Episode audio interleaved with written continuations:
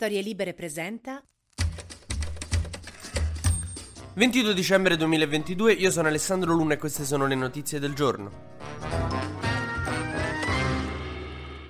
Giorgia Meloni e il suo governo stanno cercando di chiudere la manovra finanziaria entro la fine dell'anno, ma con esiti rocamboleschi e dimostrando la stessa esperienza di un dog sitter che ti fa morire il cane la prima sera. Ieri in queste confusissime ore di lavoro sono riusciti a fare due cose. Uno, approvare una norma per cui si possono cacciare i cinghiali in città, ma solo dopo averli analizzati. Per cui se vi dovesse capitare, che ne so, nei prossimi giorni di sentire a un certo punto degli spari per strada, non vi preoccupate, non è l'ISIS, è che avevo fame. Ecco, il governo non è entrato abbastanza nei particolari, secondo me non ci ha spiegato per esempio che succede se sparando a un cinghiale per sbaglio prendi un bambino, puoi mangiare anche il bambino, deve fare le analisi anche il bambino, oppure vai in carcere per omicidio, non lo so. Se il cinghiale schiva il colpo e ti uccide, poi può mangiarti, insomma, cioè, era da entrare un po' più nel dettaglio. La seconda cosa che è riuscito a fare ieri il governo Meloni è stato un errore da 450 milioni, perché nottetempo non si capisce ancora bene come, è entrata in manovra una norma per proteggere i comuni da 450 milioni, per cui cui però non erano state previste le coperture, quindi Meloni si è ritrovata un po' come quando fai il compito in classe di matematica, convinto che il risultato fosse zero, chiedi a tutti gli altri come è andato, beh sì, no, ottimo, era 9, no? E ti passa la vita davanti. Meloni ha fatto tipo così, ieri si è ritrovata la manovra in mano, ha fatto i conti, ah che bello, torna tutto,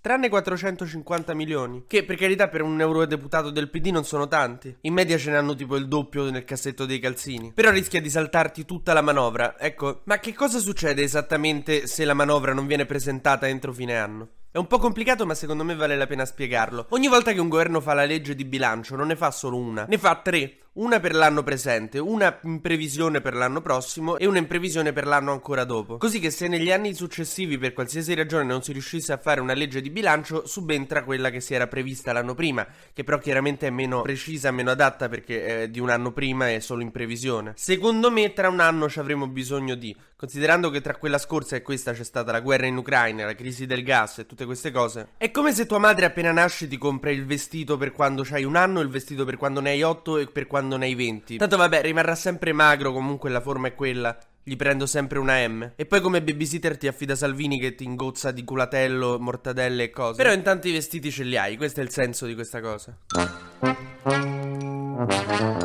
Ma in realtà questa è la giornata della visita di Zelensky negli Stati Uniti. Zelensky ha parlato al congresso, ha fatto un discorso molto lungo ma anche molto bello in cui ha spiegato che è contento di avere l'America al suo fianco in questo contesto così drammatico di guerra e conflitto con la Russia. Biden ha ascoltato il discorso e ha risposto cazzo sei in guerra con la Russia? Quelli sono forti eh. Putin che vabbè ormai abbiamo capito che è il ragazzetto tuo tossico ha visto che Zelensky stava da Biden quindi si è dovuto inventare qualcosa ha fatto una diretta tv in cui ha parlato di nucleare ma nulla di interessante in realtà è sempre lui che dice cose fa minacce come un vecchio che al cenone di Natale con la famiglia minaccia, sì, tornerà la destra sociale.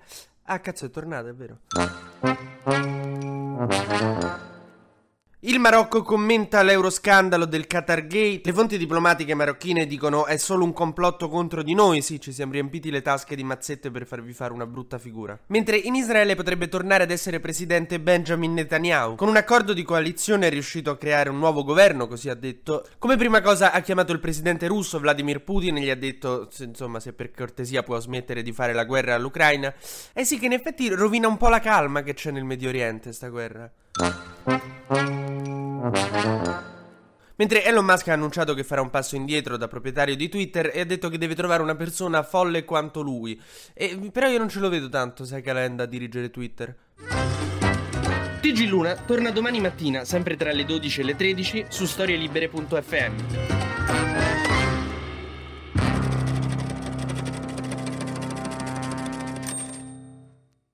Una produzione storielibere.fm di Gianandrea Cerone e Rossana De Michele. Coordinamento editoriale Guido Guenci.